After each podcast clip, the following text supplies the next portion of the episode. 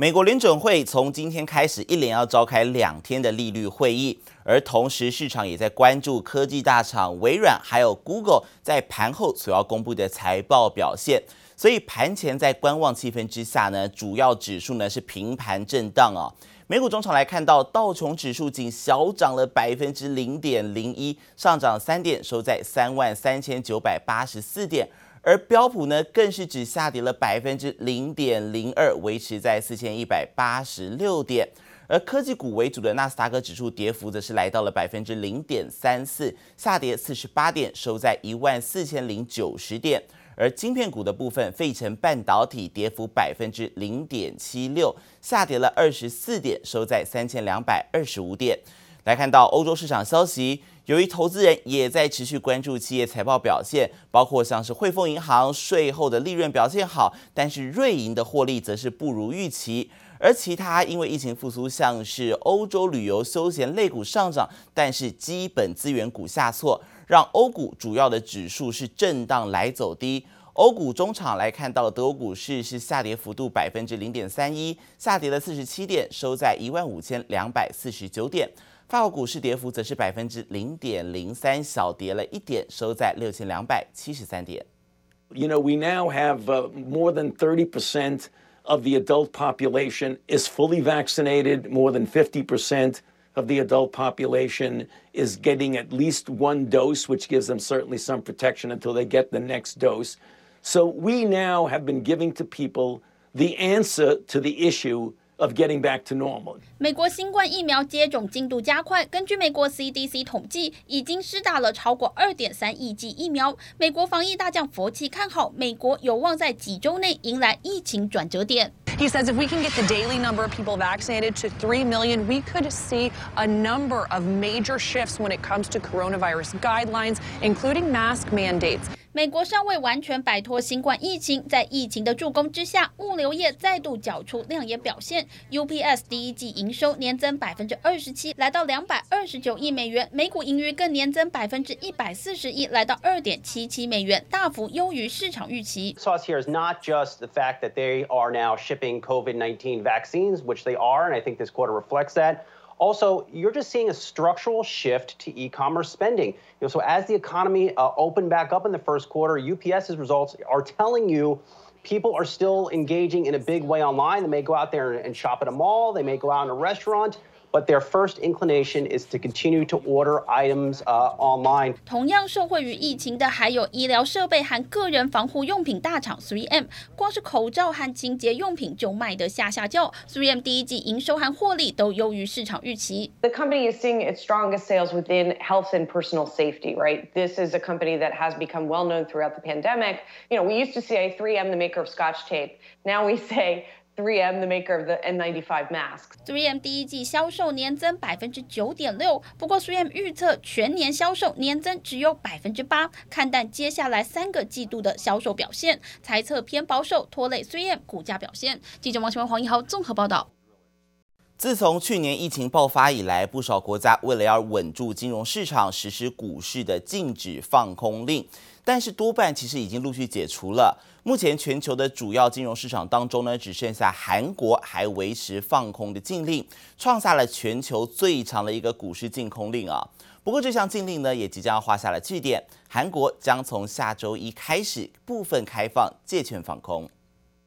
韩国股市一片欣欣向荣，不少散户却忧心忡忡，因为韩国将在下周部分解除全球最长的股市放空禁令，从下周一5月3号起正式画下句点。The Financial Services Commission has decided to partially allow short selling starting May 3rd.Short selling will be allowed for shares of large firms listed on benchmark Kospi and the secondary KOSDAQ.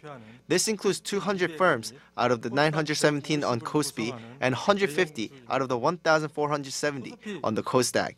韩国为了减缓新冠疫情爆发对金融市场的冲击，在去年3月实施股市放空禁令，主要针对避险基金禁止借券放空，原定实行半年时间，经过2度延长后，持续到今年5月2号。韩国散户担心。放空禁令部分解除之后，大型机构进场做空，可能让散户受伤惨重。Those who support the ban say it will reduce risks and volatility, while those against it want to use it to make money trading. 韩国股市去年飙涨30%，今年以来又涨了12%，处在高档震荡。韩国今年第一季 GDP 成长1.6%，优于市场预期。韩国央行表示，在出口成长、消费回温之下，经济已经接近回到疫情爆发前的水准。不过，对于任期即将正式进入最后一年倒数的南韩总统文在寅来说，他的北韩梦还未完成。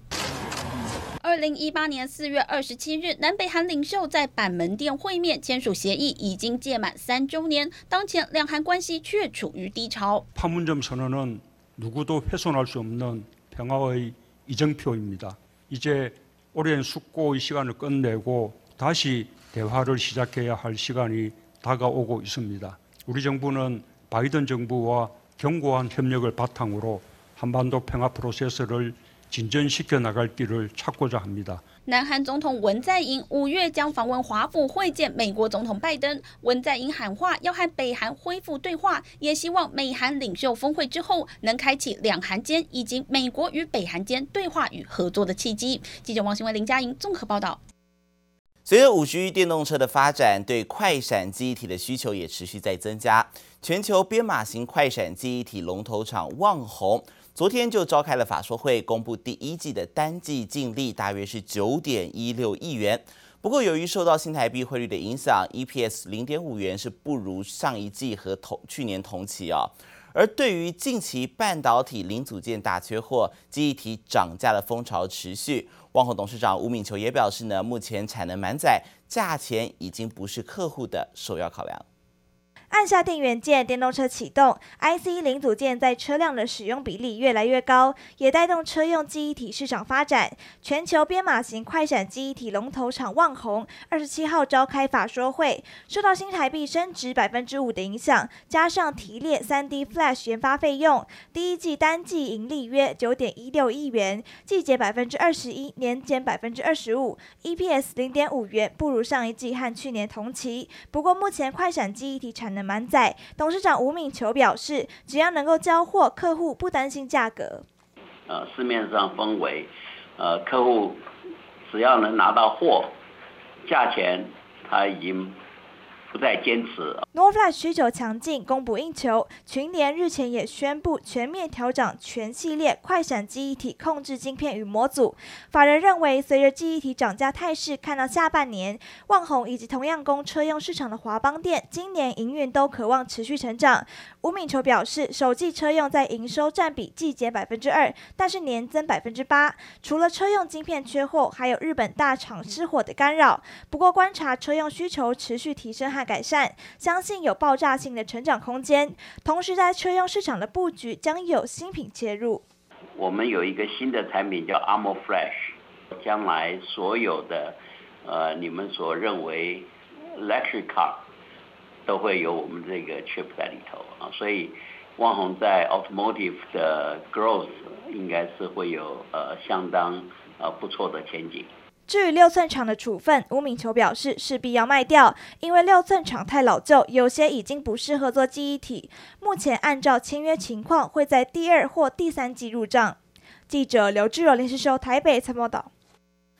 接着带来关心到最近很夯的钢铁人中钢的股价，4月以来已经狂涨超过50%，而号子里的禁止户呢，看起来也动起来了。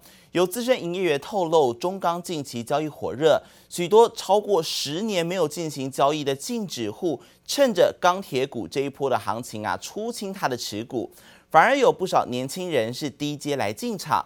但是外资瑞银已经率先调降了中钢的评等，从买进现在降为中立，也开出了传产指标股降评的第一枪。喂，你好，中钢卖出2张39.5。号子大厅内电话响不停，营业员接挂单电话接到手软。近来传产族群人气爆棚，10年前股民最爱存股的中钢上演喷出行情，4月以来股价一度狂涨超过50%，号子的禁止户也开始动起来。中钢它短线上拉到40块以上的时候，一些比较之前可能套牢一些客户，就逢高有那些卖压出现，有些都蛮久了，有10来年的这些，因为钢铁股这一波的行情真的是很久没有看到这么热络的行情。券商营业员指出，中钢近10年来股价一直压在30元以下，在2012年前进场的人套牢居多。营业员进一步透露，这些超过10年没有交易、长期只领股息的净值户，重出江湖，趁机出清持股，反而换不少年轻人开始锁定传产股，抢当钢铁人。突然杀下来的低阶的买盘，在40块以下之后，渐渐有一些买盘的那些年轻的族群就进来买进这些中钢。资金大举进驻，推升传产旋风，但瑞银率先调降中钢评等，降为中立，开出了传产指标股降评第一枪。钢铁股占大盘市值比重都已经回升到相对的一个高点的位置区哦，所以短线上来看的话，涨多拉回修正，但是只要基本面没有明显的这个变化，搭配说整个近期来讲，整个营收的角度还是维持一个往上。分析师看好中钢股价整理完还有上涨空间，报到第二季没有问题。尽管中钢股价暂时休息，传产股的涨价题材持续轮动，国际铜价大涨带动不锈钢大厂华新丽华5月不锈钢盘源大涨4000元，周二股价因此攻上涨停。尽管钢铁股暂时休息，资金也转向到电缆股等传产族群。记者叶玲、林秋强台北采访报道。产业消息，还有台积电供应链之一的 EUV 光罩盒大厂家登，为了要因应大客户要异地备援的需求，旗下子公司是首度在北部投资扩产，而昨天也举行了动土典礼。董事长邱明前他表示呢，未来5年内部将会在北部来投资大约50亿元，来打造15000平的厂房，最快在2024年就可以完工量产。如果我的工厂一下档，其实对整个他们会有很大的影响，所以我被大客户要求要异地备援生产，就怕影响到大客户台积电已经紧到不行的产能。身为主要供应商之一的 EUV 光罩盒大厂家登，首度到北部设厂，整座15000平的厂房，希望能满足客户群南北备援的生产计划。其余空间也将作为智慧制造和研发的量产基地，最快2024年就能完工。大概我们会投资这第一阶段这里20亿，对面会有大概30亿。所以在5年内，我大概会花大概将近50亿来逐步扩厂。那未来大规模生产我会移到台南，所以台南为什么我刚刚说我有跟管理局在要13000多平。不止在北部建新厂，董事长邱明前也透露，家登的台南基地有望再扩产。尤其台积电先前才释出扩大资本支出的消息，家登的订单能见度已经看到第二季。邱明前也看好业绩逐季增长，不过为了响应2050年的零碳排目标，台积电最新要求设备商在2030年前必须节能20%，并将列为采购的标准。因此，如果没有达标，恐怕就会丢了台积电的大单。我想这个是无法逃避跟无法回避的一件事情，所以我们这个有申请节能的标章，有申请那个太阳能的一些的节能设施，可是那个对我们来讲就注意有限，可是也是对我们表示对这个环境的承诺嘛。除了家登表态新厂顶楼将加盖太阳能板以及申请节能设施外，环球清强调未来目标各厂节电率大于1%，废弃物减量大于2%。汉唐则表示，本身工程耗能并不大，会采购符合绿色标章的产品。面对台积电的绿色通牒，供应商接连发声响应，一起推动绿色制造。记者林威信、林家宏 SNG 小组新北采访报道。